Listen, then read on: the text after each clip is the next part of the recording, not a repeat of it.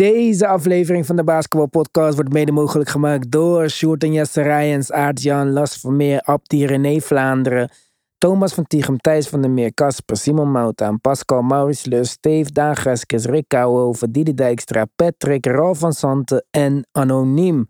Speciale shout-out naar onze GOATs. Robert Heiltjes, Yannick Tjongajong, Wesley Lenting, Robert Lute, Tarun en Yannick, Samet Kasic en Myron.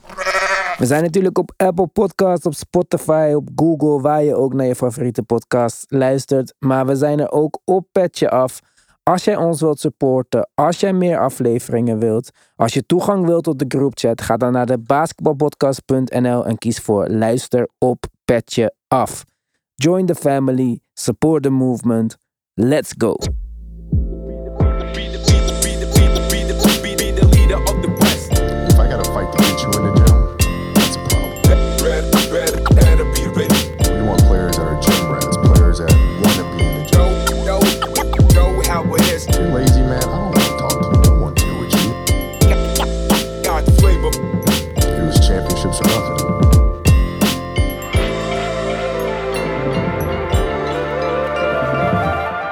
Ja, ja, daar zijn we weer. Eh, Tim, ik eh, ben gevallen in dezelfde valkuil als miljoenen andere basketballiefhebbers.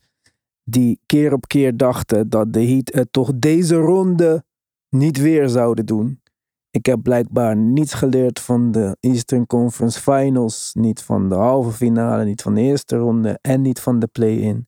Ik dacht dat het onmogelijk zou zijn dat de Heat thuis bij de Nuggets, uit voor hen dus, een wedstrijd zouden pakken.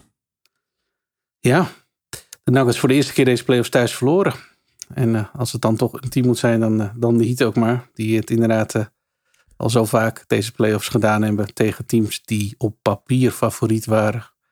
Maar ehm, nee, knap. En inderdaad zeker niet verwacht. Ik denk dat de algemene verwachting absoluut was dat de Nuggets helemaal na game one de tweede ook wel zouden pakken. Want het zag er in game one wel vrij overtuigend uit. Nou, dat was inderdaad dit keer toch wel echt, eh, echt even anders. Dus ondanks goed begin, goed einde, eh, houden ze stand. Want ja, Jamal Murray was natuurlijk nog dichtbij.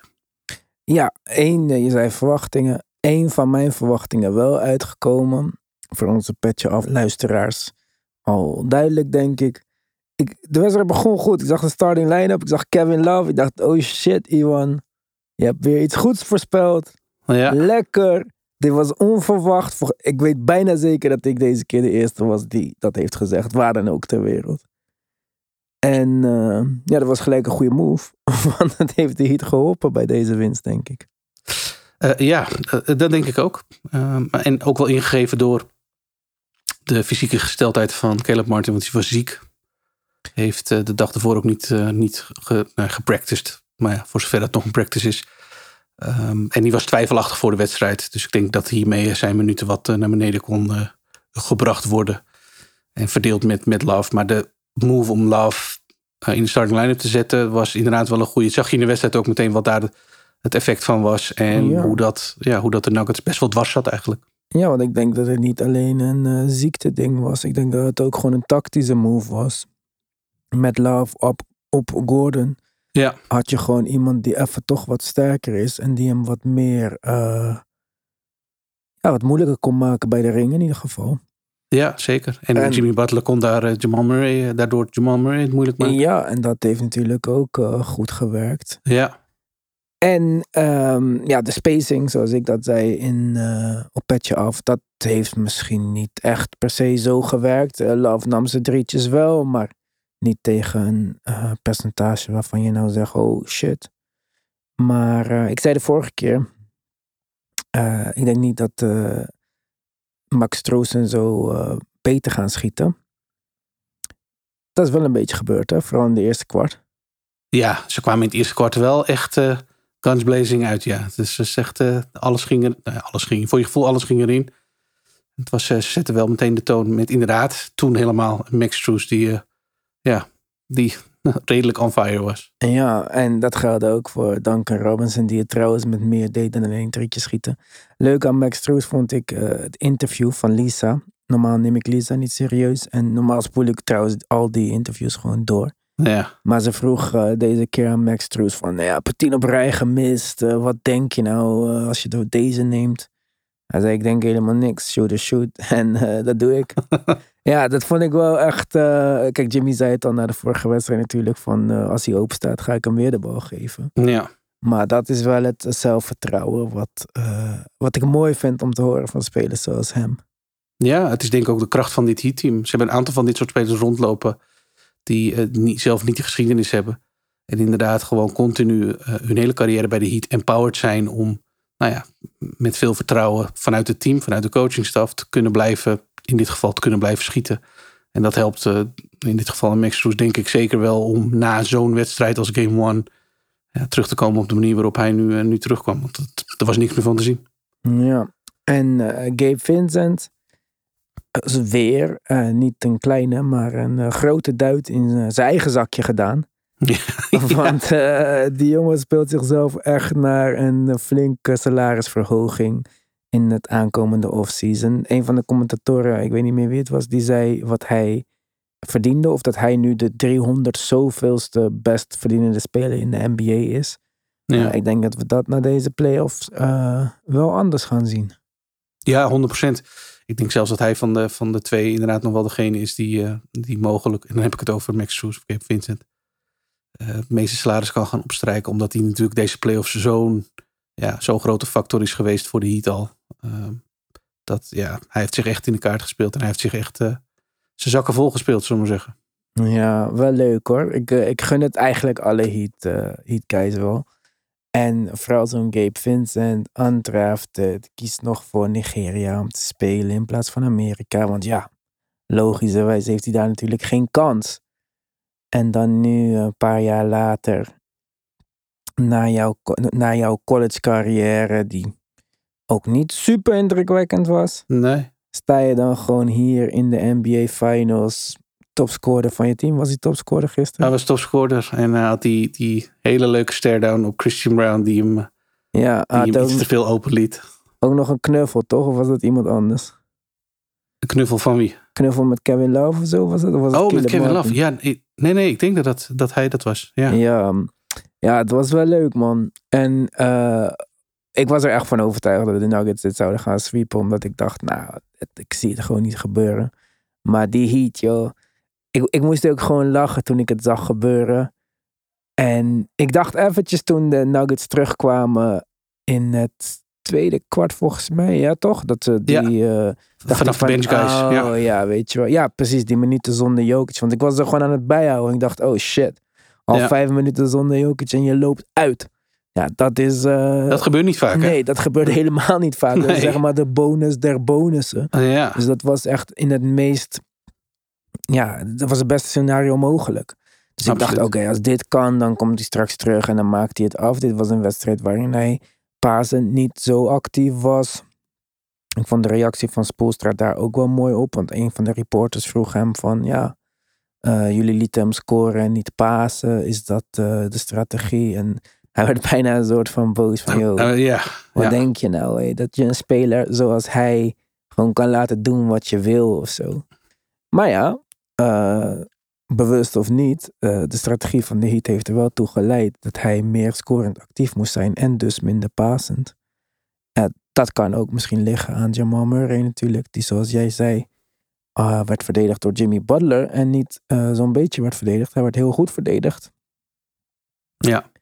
En daar is wel, denk ik, mogelijk iets ontstaan als de Nuggets niet een counter weten te verzinnen tegen deze nieuwe matchup. Ja, dat denk ik ook wel. Ik denk dat eh, de manier waarop de Nuggets nu van deze wedstrijd invulling hebben gegeven aan, aan wat de Heat hun, hun toegooide, dat is, dan wordt het een heel moeilijk verhaal en dan wordt het een hele lange series.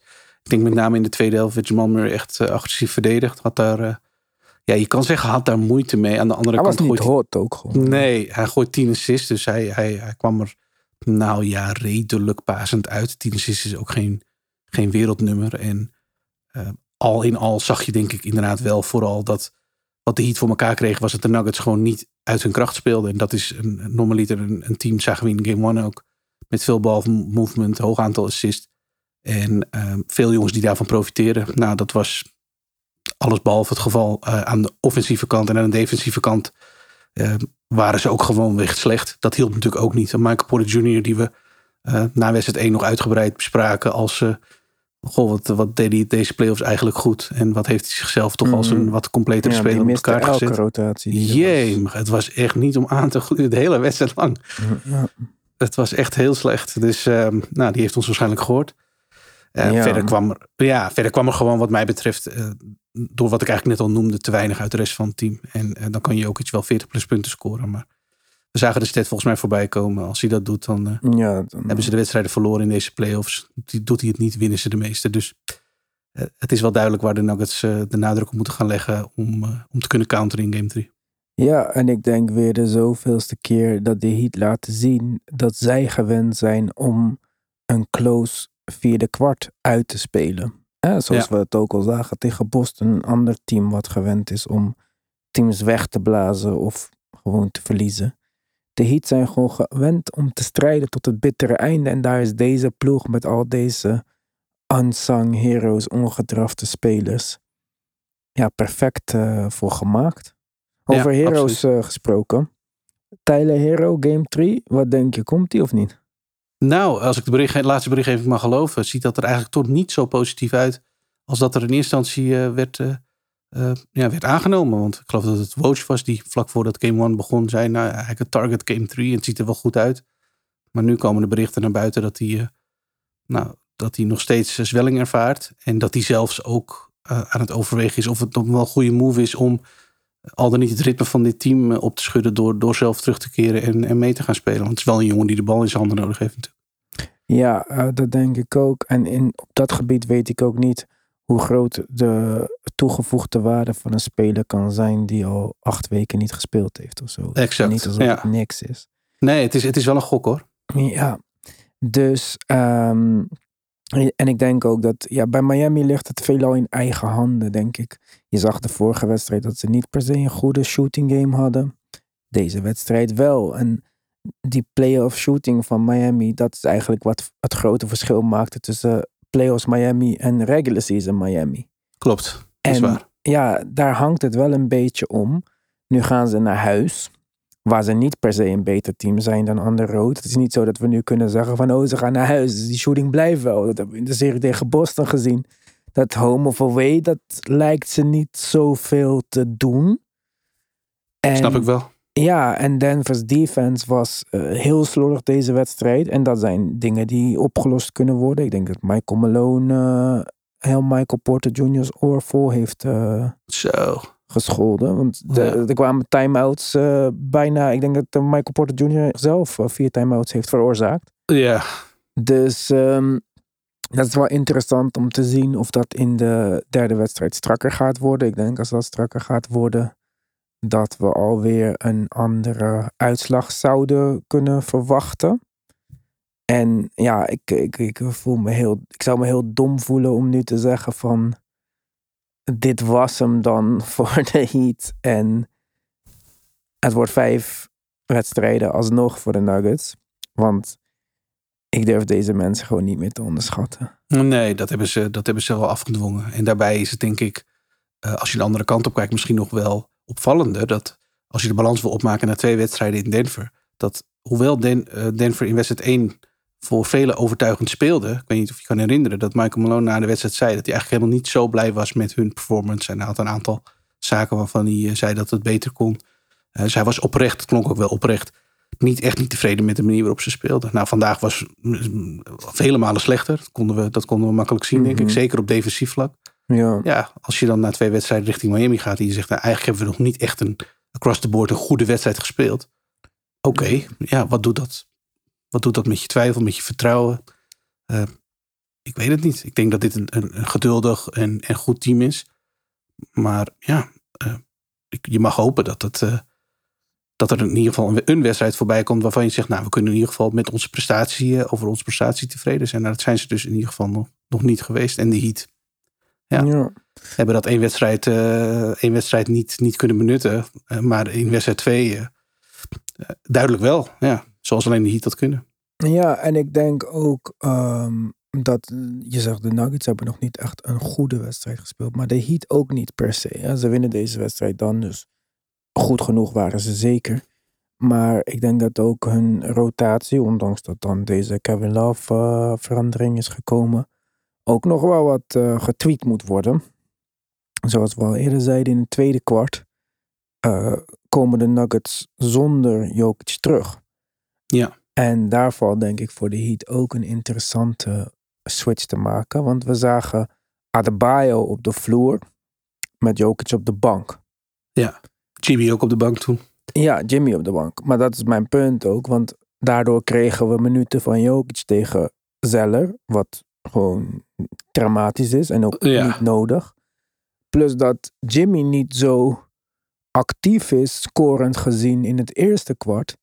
Dus zou ik al zeggen, in plaats van dat je Bam poelt in het eerste kwart en eh, laat beginnen in het tweede kwart. Doe dat andersom. Doe dat met Jimmy. Haal Jimmy er als eerste uit. En laat hem die eh, minuten spelen.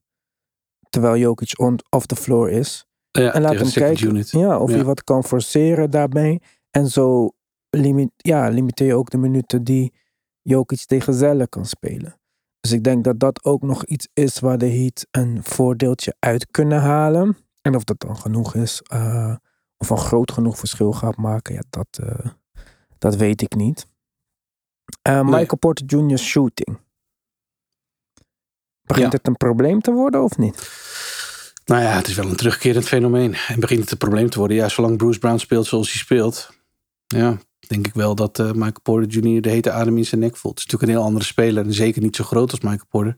Ja. Maar zeker wel een speler die eh, continu, als hij erin komt, impact heeft. En En als de Heat klein blijven spelen, dan dan geef je daarin ook niet zo, niet zo gek veel op. Ja. En met Michael Porter is het dus ja, wel zo dat als hij vervalt in slechte... Als Michael Porter Jr. een slechte wedstrijd heeft, is het ook wel echt slecht meteen. ja, Dat is wel, dat is wel vervelend. Dus En dat of vind ja, ik- hij is, Maar dat vind ik jammer, dus, want dat had ik niet meer zien aankomen. Ik dacht, als hij nu een slechte shooting game heeft, dan levert hij nog steeds defensively. Maar Ja. deze wedstrijd ook qua rebounding was het gewoon niet aanwezig echt. Nee, klopt. Nee. En als hij dat, nou ja, inderdaad, defensively geen schim van de speler die eh, deze playoffs defensief echt wel aardig heeft gedaan. Zelfs in, in game one nog. Maar nu eh, ja, zo'n beetje alles miste wat hij kon missen. En, en hij was denk ik een van de grootste oorzaken, niet de enige, maar wel een van de grootste oorzaken. Dat die Heat zoveel wide open shots kregen. Want dat, ook dat viel heel erg op. Dat deden Ja. die Heat verder goed. Ze benutten het goed. Maar ze kregen wel goede looks hoor. Ja, en ze kregen heel veel goede looks. En daar maakten ze ook niet elke keer gebruik van. Volgens mij, ehm, ik las dat ze 30 open of wide open trees hebben gekregen in de afgelopen wedstrijd. En daarvan hebben ze er volgens mij maar 11 gemaakt. Dus dan mag je Ja. eigenlijk nog blij zijn dat jouw verdedigende fouten zo weinig impact hebben gehad. Of tenminste zo Ja. weinig dat nog veel erger gekund. En Max Truus raakte deze wedstrijd schoten de eerste wedstrijd eh, va- 11 achter elkaar. Wat was het? 10? Niet raak? 0 op 10 volgens mij. Eerste Ja. wedstrijd. ja. Maar ja, dat is wat hij ook zelf zei. Shooters blijven shooten en ze gaan niet eeuwig 10 driepunters achter elkaar missen. Dus dat is zeker iets, denk ik, waar Denver op moet gaan letten. Want Michael Porter, ja. Maar het is niet alleen Porter natuurlijk. Want het is ook eh Jokic die als je hem te ver eh, naar binnen trekt, niet snel genoeg is echt om die close-out te maken. Klopt. Ja, en er zaten momenten tussen dat eh, Christian Brown eh, zijn man miste. En eh, in slotfase tot twee keer toe met Duncan Robinson en één keer Kip Vincent. Dus ja, natuurlijk zitten die, die situaties er ook. De Jamal Murray, kan ik me ook herinneren. Die was ook tot twee keer toe in de tweede helft te laat met de close-out. Waarbij er gewoon nou, wide open raakgeschoten kon worden door Caleb Martin uit mijn hoofd. En, nou, ik weet niet wie de andere eh, schutter was die vervolgens raakschoot. Maar dat, dat telt wel bij elkaar op. En dat is natuurlijk als het uiteindelijk close wordt. Want dat is het met Miami een beetje. Je noemde het net al. Je moet zorgen dat je afstand houdt van die jongens. Op het moment dat dat niet eh, gebeurt. En je gaat het vierde kwart in. Of in de loop van het vierde kwart zie je dat de wedstrijd close wordt. Eh, wat in dit geval gebeurde doordat, doordat de Heat het in het vierde kwart een beetje... Nou ja, ze kwamen gewoon terug. Ze gooiden het een Ja. beetje om. Ja, dan, dan wordt het echt een moeilijke avond tegen, tegen de Heat. Dat is eigenlijk al het hele seizoen wel een recept. Dit team heeft heel veel close wedstrijden gespeeld. Ja. En, en is daarmee ja, best wel comfortabel om dat tot een goed einde te brengen. Ja, en helemaal als jij, voor mij was het probleem bij de Nuggets vooral die focus, dus defensively. Het waren niet alleen de close-outs die gemist zijn. Het was niet alleen Michael Porter Jr. Het was bijvoorbeeld ook KCP die tot twee keer en toe een fout maakt op een drie-point shoot, eh, schot. En nog een verre driepunter ook. En het leverde wel eh, zes vrije worpen op. Dus ja, dat, dat zijn slordigheden die niet kunnen, zeg maar. Die moeten ook niet gebeuren. Die we ook niet te vaak zien bij de Nuggets. Zeker Ja, niet van de verdediger als KCP. Ja, daarom. Maar hij is een van de betere verdedigers op dat roster. Als hij al niet de beste perimeterverdediger is. Ja. En dat zijn gewoon onnodige fouten. Ik ben benieuwd of, eh, of het een soort van te veel zelfvertrouwen was of zo. Dachten ze dat ze zoveel beter ervoor stonden dan de Heat? Hadden ze die move van Jamal Murray niet geanticipeerd? Of Jimmy Butler op Jamal Murray niet geanticipeerd? Werden ze een beetje caught sleeping of zo? Ik, ik snapte niet helemaal waarom die veranderingen niet al tijdens de wedstrijd kwamen. Waarom er niet een time-out was waarin iedereen wakker werd geschud. Het ligt niet aan Michael Malone's intensiteit. Maar het ligt wel bijvoorbeeld weer aan Michael Malone dat hij er niet voor kiest om meer naar die two-man game van Jokic en Murray te gaan. Bijvoorbeeld om Jimmy of eh, Jamal Murray te krijgen en Murray wat meer aan de gang te krijgen. Ja. Dus eh, ik denk dat de, de blame zeg maar verspreid kan worden over iedereen. Over de spelers, over de coachingstaf. Ehm, en daarom denk ik dat de Nuggets met z'n allen even moeten gaan eh, hergroeperen. Ja, ik zie dit als een, ik zie dit als een serieuze waarschuwing. Zoals de Heat die je waarschijnlijk wel gingen geven in deze serie. Als je, ehm, nou ja, je niveau niet haalt, laten we het zo maar even noemen in het geval van de Nuggets.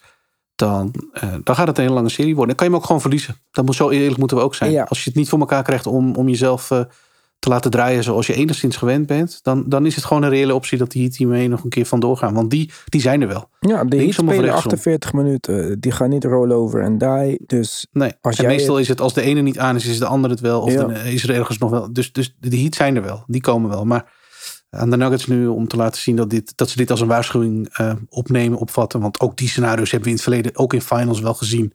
Grote favoriet wint de eerste wedstrijd, verliest dan de tweede wedstrijd eh, verrassend. Of zelfs in sommige gevallen de eerste wedstrijd. En is vervolgens wakker en ehm, gaat er, eh, erop en erover, zo gezegd. mm, Maar nu aan de Nuggets om dat, eh, om dat te laten zien. In hoeverre dit een wake-up call is geweest. Of ja, dat ze dat helemaal gewoon niet, niet, niet voor elkaar kunnen krijgen. En dan, ja, dan wordt het een lange serie.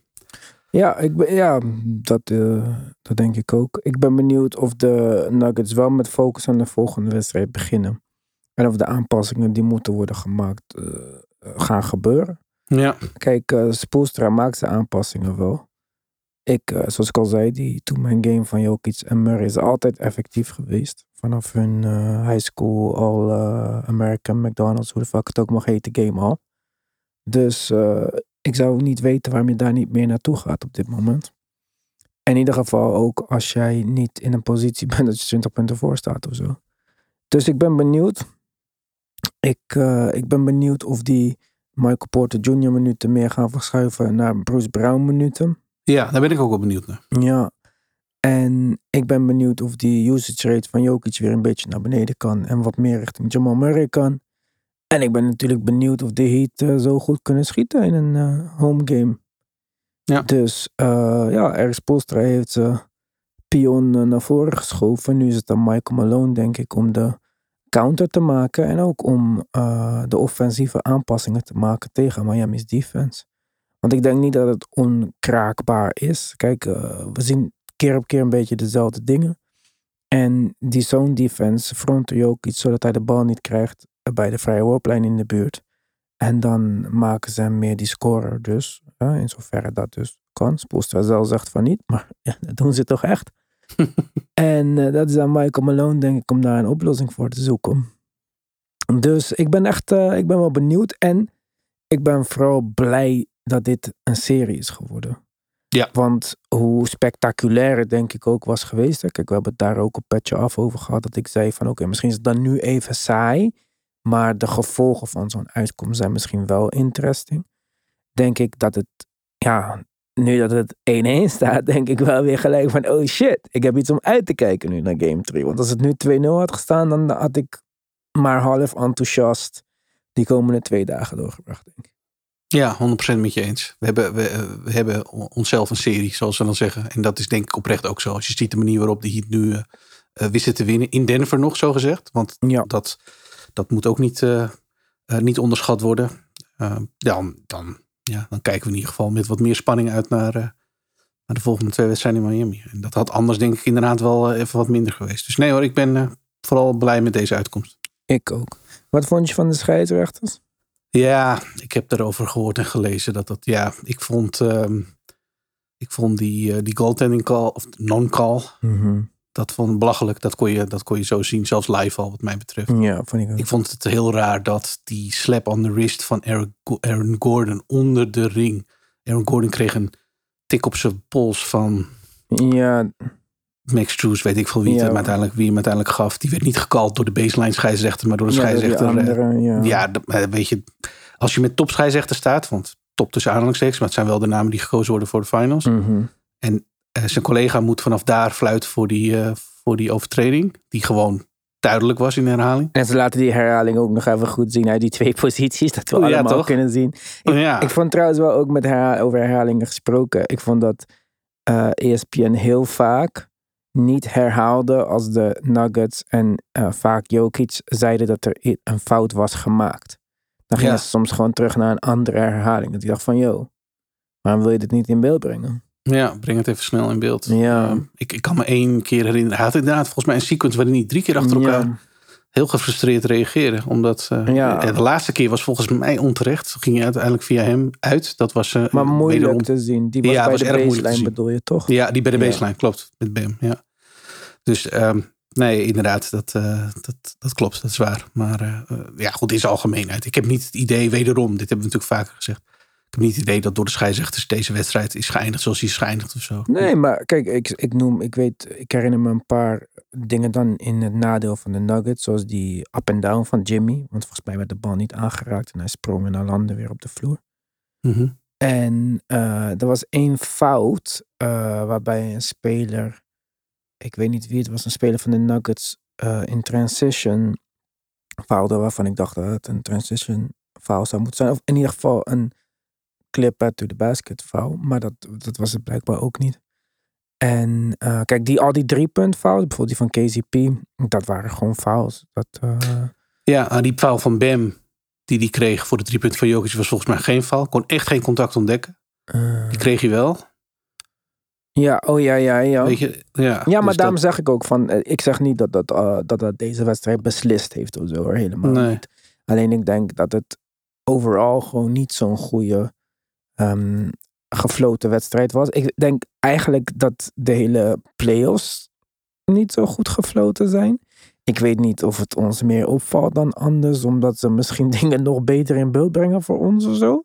Maar Ja. het lijkt er niet op dat de referees ehm, er beter op zijn geworden in de afgelopen jaren. Nee, nee, er ligt wel een vergrootglas op. Dat is al wel zo, maar dat kwam omdat inderdaad eh, het, het al een tijdje lang te veel questionable calls, te veel. Het gaat gewoon te vaak na de wedstrijd over de rol van de scheidsrechters. Ja, maar dan moeten we misschien ook de regels aanpassen. Dat ze makkelijker te interpreteren worden. En dat de scheidsrechters minder eh, fouten daarin kunnen maken. Ja, dat, dat, dat laatste ben ik 100% met je eens. Ik denk dat daar ook wel een sleutel ligt. Ja. Die, die regels zijn vaak nog te interpretabel. En dat, is, dat laat ruimte voor discussie. Dat, dat, Ja. de ene scheidsrechter doet dit en de volgende doet dat. Doet dat. Ja, dat en is de voor de spelers. scheidsrechters verwisselen dat in de wedstrijd. Ja, ja, en dat, Dat Daar heb ik altijd. het ja, dat vind ik ook. Het maakt mij niet zoveel uit wat je stijl van fluiten is of welke keuzes je ja maakt. maar dan de hele trek, wedstrijd. Trek één lijn inderdaad. Ja. Dan, dan is er voor spelers in ieder geval aanpassingen voor te maken. En nu eh, zie je dat het vaak al over de place is. Ja, Dat is vervelend. Ja, en dan in het eerste kwart laten we alles gaan. En dan komt de tijd van het vierde kwart. En dan gaan we alles strak fluiten. Ja.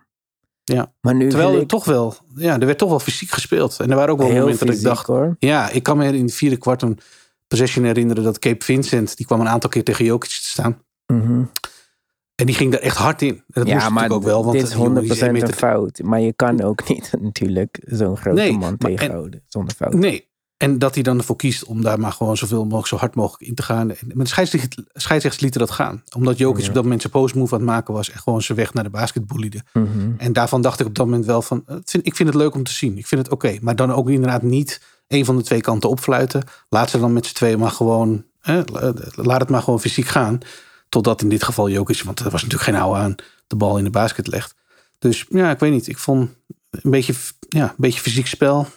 Ik mis dat al gauw, dus uh, ik vind dat niet zo verkeerd inderdaad. Maar wat ja, je zegt, één lijn. Maar ja, kijk, ik vind het ook niet zo verkeerd. Maar ik vind het dan wel verkeerd als Gabe Vincent praktisch mag slaan, schoppen, alles krabben. Ja, het was heel nodig veel. heeft. ja. En dan dat we vervolgens één hand op iemand zijn pols callen als een shooting foul, zeg maar. Snap je? Ja, ja, dus dat, dat, is, dat is dan voor mij zo tegenstrijdig. Kijk, dan moeten we dat soort dingen ook gewoon laten. Dan moeten we een regel van uh, verandert de schotbeweging genoeg of zo. Ja, dat wordt nog moeilijker te interpreteren natuurlijk. Maar ja, dus ik vind dat er wel meer één lijn in mag komen. Ik snap dat het heel moeilijk is om tegen je ook iets te fluiten en zo. Maar ja, dat vond ik een klein beetje uh, questionable, af en toe. Ja, nee, maar dat ben ik met je eens. En zodra we ook überhaupt lengte en gewicht van spelers gaan meenemen in de beoordeling van fouten fluiten. Uh, ik zeg niet dat het onterecht is dat je dat doet. Maar je snapt natuurlijk wel dat dat voedingsbodem is voor. Ja, dan kunnen we alles wel interpreteren. Want hoe groot is groot? Ja, maar Gabe Vincent is niet zo groot en Jokic wel. Ja. Oké, maar ja, waar ligt dan de grens? Waar ligt dan, hoe ga je dan met de regels om? En wat gebeurt er als er dan een speler als Jimmy Butler op Jokic staat, die weer een, pas groter is, maar niet zo groot als Jokic zelf? Weet je, dat, dat laat allemaal veel te veel ruimte voor interpretatie. En dat is, en dan kun je wachten op discussie natuurlijk. Ja, dat denk ik ook. Uh, ik heb jouw Tim Talk geluisterd gisteren in de auto. Ja. Het ging over alle coaches en de nieuwe assistant hires en zo. Mm -hmm. En uh, vlak daarna kwam de naam van Sam Cassell naar buiten. Want zoals ja. jij ook al zei in je Tim Talk, en we hadden het volgens mij ook op besproken op Patch Off, maar dat weet ik niet meer zeker. De Celtics zochten ervaren assistant coaches. Ja. Naast Joe Mazzulla, helemaal omdat zijn bank uh, naar alle waarschijnlijkheid ook richting Houston gaat.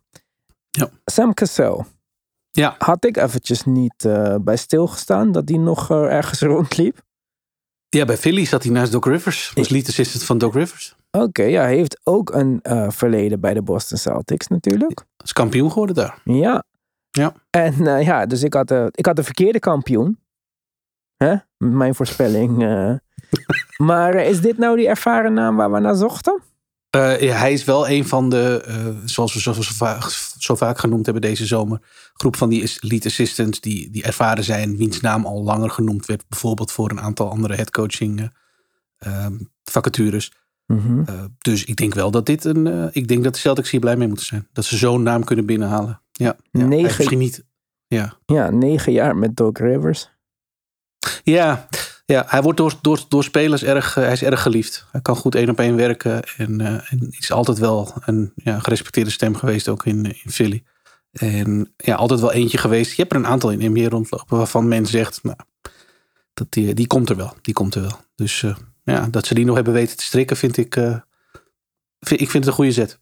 Ja, hij heeft in ieder geval de championship ervaring. Uh, ook als speler natuurlijk. Ja, hij was een hele intelligente speler. Heel handig. Ja, bij de Rockets dus en uh, ja. bij de Celtics. Dus dat is misschien wel echt iets wat hij kan brengen bij de Celtics. Want dat is het naar mijn mening waar het aan ontbreekt, zeg maar. Mm -hmm. ja. Dus uh, ja, een hele interessante heier vond ik het toen ik die naam zag. Absoluut. Ja, klopt. En een andere naam die mij ook, uh, nou niet per se verbaasde, maar omdat ze al zoveel geld hadden uitgegeven aan de duurste headcoach aller tijden. Ja. Dat ze nog een big name assistant coach binnenhalen. En dan doe ik op de Pistons, die eerder al Monty Williams binnenhaalden voor een absurd bedrag. Ja, klopt. En dan nu Steven Silas als de lead assistant binnenhalen. Ook een hele goede catch. Ja, ja. daar Ja. vind ik wel. Ik had het er met Wouter over. Dat is natuurlijk onze, onze grootste Piston-fan, luisteraar, denk ik. Mhm. En ik zei, nou, ik twijfel een beetje aan de hire van Monty Williams. Omdat ik nou niet per se vind dat Monty Williams heeft laten zien dat die jonge spelers goed kan ontwikkelen. Zo. Aangezien de enige jonge speler die die moest ontwikkelen in Eten, nou niet echt die kant op is gegaan. Maar ehm, toen zei Wouter, wat hij leuk vond aan de move was een soort van de toewijding van het bestuur aan iets echt neerzetten en dat ze daar ook geld voor wilden uitgeven. En op dat punt moet ik hem wel gelijk geven, want het geeft wel een goed signaal af natuurlijk als je zegt van hé, hey, dit, dit is niet langer meer een franchise die je zomaar eh, over het hoofd kan zien. wij gaan ergens aan bouwen. En nu met nog zo'n assistant erbij, die misschien op het gebied van player development wel wat meer ervaren is. Ja, denk ik wel dat ze een signaal aangeven aan de rest van de teams daaronder in het oosten van uh, adios. Wij zien jullie volgend jaar niet meer terug in deze regionen. Nee, 100, daar ben ik 100% met je eens. Wat ik uh, er zo leuk aan vind is dat de hire van Monty Williams eigenlijk op het moment komt dat ze daar met een jong team nou, een beetje een culture willen gaan neerzetten. En ik denk wel dat Monty Williams een naam is die daar ja, geschikt voor is. Als je kijkt hoe dat bij de Suns is gelopen toen, uh, sinds hij daar uh, binnen is gekomen. Ja, is hij wel in ieder geval in staat geweest om van een situatie die toch niet echt heel veelbelovend was, een, een, een zeker succesvolle situatie te maken. Nou is bij de Pistons nog wel wat verder weg, maar zeker wel het moment wat mij betreft dat een heel talentvol team ja, ontwikkeld moet gaan worden. En als je dan zegt Monty Williams als headcoach, Steven Silas die nou, in het verleden met Luca, met, bij de Warriors natuurlijk. En uh, in Houston ook, nou, kan goed met spelers werken. Ja, dan zou mij dat als Pistons fan inderdaad ook wel, uh, wel enthousiast maken voor, uh, voor de toekomst. Ja, ik vind het ook interessant. Het was sowieso niet een naam die ik op deze markt had verwacht, eerlijk gezegd. Klopt, ik ook niet. En ik denk wel dat net als Kevin Ali, die ook eerder in uh, de running was voor een head coaching position, misschien de agents wel de market een beetje hebben bekeken en hebben bedacht van hé, hey, er zit niet echt nog een head coach position aan te komen. En ja, dan waarom niet een uh, assistent coach position innemen? Helemaal als je de lead assistant wordt. Ja, klopt. Ja, en inderdaad, de Raptors is de enige nog opstaande facturen, maar die zijn met name bezig. Die worden genoemd in ieder geval die niet in dat deel van het circuit liggen. Dus ja, dan uh, ja. hoef je daar verder ook geen, geen focus op te hebben. En dan denk ik dat met, uh, zoals je net al noemde, Sam Cassell, maar ook Steven Silas, uh, die betreffende ploegen twee hele goede namen binnenhalen. Ik vind dat echt sterke zetten. Ja, ik vind de Raptors wel weer een geval apart. Want net als vorig jaar dat we ze op de transfermarkt in elke trade rumor hoorden. Nou om Ananobi ging of aan Vliet of wat dan ook. Of Siakam. Uh, ze doen altijd een hoop stof opwaaien, maar er gebeurt altijd teleurstellend weinig. ja, ja, dat is wel ze worden in verband gebracht met de Steve Nash en zo. Ja. En dan zal je zien dat ze zo meteen de meest saaie assistant promoveren. Ja, ze zijn wel, eh, zijn, zijn wel van de teams één al het langst op zoek. Ze hebben al het langste facturen uitstaan momenteel. Het duurt echt heel erg lang. En twee, zij zijn wel echt eh, heel erg out of the box aan het denken. Dus je ziet waarschijnlijk een naam voorbij komen die straks, als hij, als hij helemaal gekozen is, ja, die je niet zo 1 en uh, 1, 2, 3 had verwacht waarschijnlijk. Denk je dat Boedenholzer of Rivers nog een kans maken om bij de ik heb die namen, Ik heb die namen letterlijk nul keer voorbij zien komen in de hele Raptor Search. Dus het hmm. zou mij verbazen. Dan zou die op het laatste moment moeten zijn toegevoegd en een, een overweldigend interview moeten hebben gegeven. Want ja, ze, zijn, ze hebben al zoveel namen binnen gehad en er zijn al een paar finalisten tussen aanhalingstekens genoemd. Mm Zaten ze ook niet bij. Dus het lijkt mij sterk. Oké. Nou, dat uh, gaan we dan ook een beetje in de gaten houden. Uh, Fresh van de pers. Ja. Ik zag het bericht Kyrie, LeBron. Ik dacht, oh shit, Kyrie heeft LeBron benaderd. Ik had het al een beetje ingevuld voor mezelf om naar de Lakers te gaan. Maar dan lees ik het bericht en heeft Kyrie, nou, zeggen van hè, alle klatsmensen, LeBron benaderd om naar Dallas te komen. Ja. Nou, Jij bent onze Dallas-expert. Hoe zou dat trade-pakket eruit moeten zien? Ik heb geen flauw idee. Dat kan toch niet? Dat kan, eh, nee, nee. Ik denk als, die, als je die al binnen weet te halen, dan, eh, dan is je cap gevuld. En dan, uh, ja, dan heb je niet heel veel ruimte meer om überhaupt nog spelers aan te trekken. Dus dan wordt het Kyrie, LeBron en, en die moeten trouwens allebei wel korting nemen. Dus en dat nou, zou ik ze ook niet allebei zo, nou ja, ik, ik, zie allebei die spelers ook niet als het toonbeeld van wij zullen wel even korting nemen om dit mogelijk te maken. Dus lijkt me zeer onwaarschijnlijk. Maar het bericht op zich is wel weer, geeft wel weer aan hoe zowel LeBron als Kyrie hun eigen teams, hun eigen front offices onder druk zetten.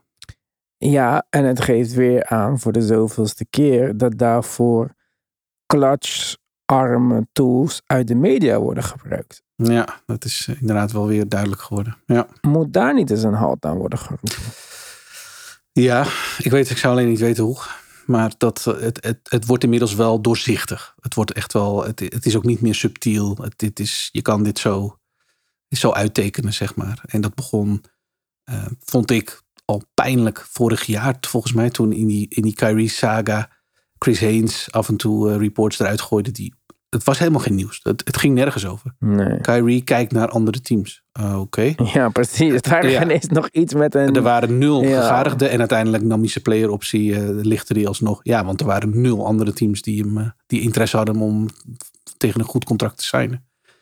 Dan, dan zie je heel duidelijk ja, dat het gewoon wat de belangen zijn en wat, eh, wat, eh, waar het vandaan komt allemaal. En dat is denk ik eh, dit bericht ook weer. Ik heb het bericht gelezen. Daarin werd bijvoorbeeld genoemd dat de Mavericks al bezig zouden zijn geweest om LeBron naar Dallas te halen. Voordat de Lakers afgelopen trade deadline natuurlijk een move Ja. maakten die hun seizoen omgooiden. Toen zij in een soort van whirlwind naar beneden zaten, zeg maar, de Ja. Lakers. En dat is leuk. Maar LeBron was helemaal niet trade eligible op dat moment. Dus, ja. Waar hebben we het over? Het had helemaal niet gekund. Dus dit, het, het hangt van, van gekkigheden aan elkaar, zo'n bericht. En eh, ja, weet je, het is, eh, het is leuk voor, een, eh, voor de schok die het teweeg brengt. Want ik las het bericht eigenlijk net zoals jij. Ik had verwacht, nou, Kyrie is bezig om zich richting de, Lakers te werken. Maar nou ja, we hebben nu even een andere, een andere smaak te pakken. Maar Maar misschien is dat alsnog de gaat. bedoeling, hè? dat de Lakers hierdoor moeten denken van, oh nee, ze willen samen spelen, dan laten Ja. we het wel hier gebeuren of zo. Ja, eh, klopt. En ik denk ook dat het realistischer is dat de Lakers het voor elkaar zouden moeten krijgen. Wat ook een hele hoop eh, offers zou moeten eh, opleveren hoor, voordat, het, voordat het mogelijk is. Maar ik denk dat dat die kant op nog haalbaarder is dan dat Dallas zijn hele roster moet wegvegen voordat, eh, voordat, die, eh, voordat die spelers met elkaar kunnen spelen. Ja. Ehm, wat, wat zou jij als Dallas sympathisant vinden van D'Angelo Russell? Nee, nee, nee. Dat is de logische sign trade. eh. Ja, die in trade wordt overal genoemd. Ik zou als Dallas zijnde, als D'Angelo Russell de consolation prize is voor, voordat Kyrie gaat. Ja, zou ik niet per se heel blij van worden. Niet omdat ik D'Angelo Russell nou geen getalenteerde speler vind. Maar ik vind de fit, nou ja, zo-zo. Eh, ik ben niet per se fan van hem. Maar het probleem is waarschijnlijk dat hij veel te veel geld wil. En dat vind ik het simpelweg niet waard. Ehm, dus ja, als Kyrie gaat, dan is de situatie al pijnlijk genoeg. Verlies je natuurlijk in een paar maanden tijd eh, alles wat je opgegeven hebt om Kyrie binnen te halen. Maar als je dan zegt, nou wees blij met iets dat er terugkomt. Ja, dat zal in de basis natuurlijk wel zo zijn. Maar als dat D'Angelo Russell heet, dan ja, word ik niet meteen heel wild, zeg maar. Oké. Dus, Kyrie terug bij de Dallas Mavericks is de best mogelijke uitkomst. Is eh, de, by far de meest realistische uitkomst, zeker. Jeetje mina, Tim. ja, eh, ik, eh, ik, ik ben me al aan het schrap zetten voor komend seizoen. Ja, dat kan ik begrijpen. Zijn er nog andere dingen waarvan je zegt, dat moeten we, daar moeten we het even over hebben? Nee, tenminste, de, eh, nee, nee. Behalve dat, eh, we hadden het net natuurlijk over een aantal assistants, dat Dallas ook nog op zoek is. Dus dat ik eh, de, de namen die we net noemden, maar Jeff ook Van andere- Gundy. Jeff Van wordt genoemd. Dat vind ik dan weer, dan halen we die even uit de hooghoed. Trekken we achter de, achter de tv-boot vandaan na 15 jaar. Ja, voor een assistant coach positie ook nog. Ja, en een andere naam die trouwens in dat bericht ook genoemd werd, was die van Jeff Hornacek. Dat vind ik al wel weer wat betrouwbaarder. Want die is tot niet zo lang geleden heel lang assistant geweest. Dus eh, misschien Ja, dat die nog wel wat kan betekenen. die was ook een fantastische headcoach. Nee, niet echt hè. Nee, ja, maar ja, hij was daar onder het eh, regime van Phil Jackson aangesteld om de triangle offense in werking eh, te stellen. Mhm. En dat ging natuurlijk niet echt goed. Nee, nee, nee. En hij zal de eerste niet zijn die misschien als assistant veel waardevoller kan zijn dan als headcoach. Dus. Ja. Nou goed, Tim, dat ook, dat gaan we in de gaten houden. Maar eh, dat ga jij sowieso voor ons doen natuurlijk in Tim Talk. Ja. Wij gaan wachten op game 3. Want het begint wel een lange wacht te worden elke keer hoor. Twee dagen ertussen. Ik snap het natuurlijk helemaal. Alleen, eh, ja. Wat moeten wij doen in de tussentijd? Dus eh, na game 3 zijn wij er weer. Wie gaat hem winnen? Ja, ik, eh, ik, ik, ik voelde, je zei dit, dat, eh, berichten alweer binnenkomen. Maar eh, Denver, Ja, nou dan ga ik dit keer voor Miami. oh, je denkt dat Miami de voorsprong gaat pakken in deze serie. Ja, dan, dan moet ik het nog zien als dat gebeurt. Dat is wel heel spannend, ja. Ja, Nou, we gaan het zien en we gaan er weer zo spoedig mogelijk op reageren. Voor nu zeg ik bedankt voor het luisteren. Wil je meer de Basketball Podcast? Dan ga je naar de en kies je voor luister op petje af.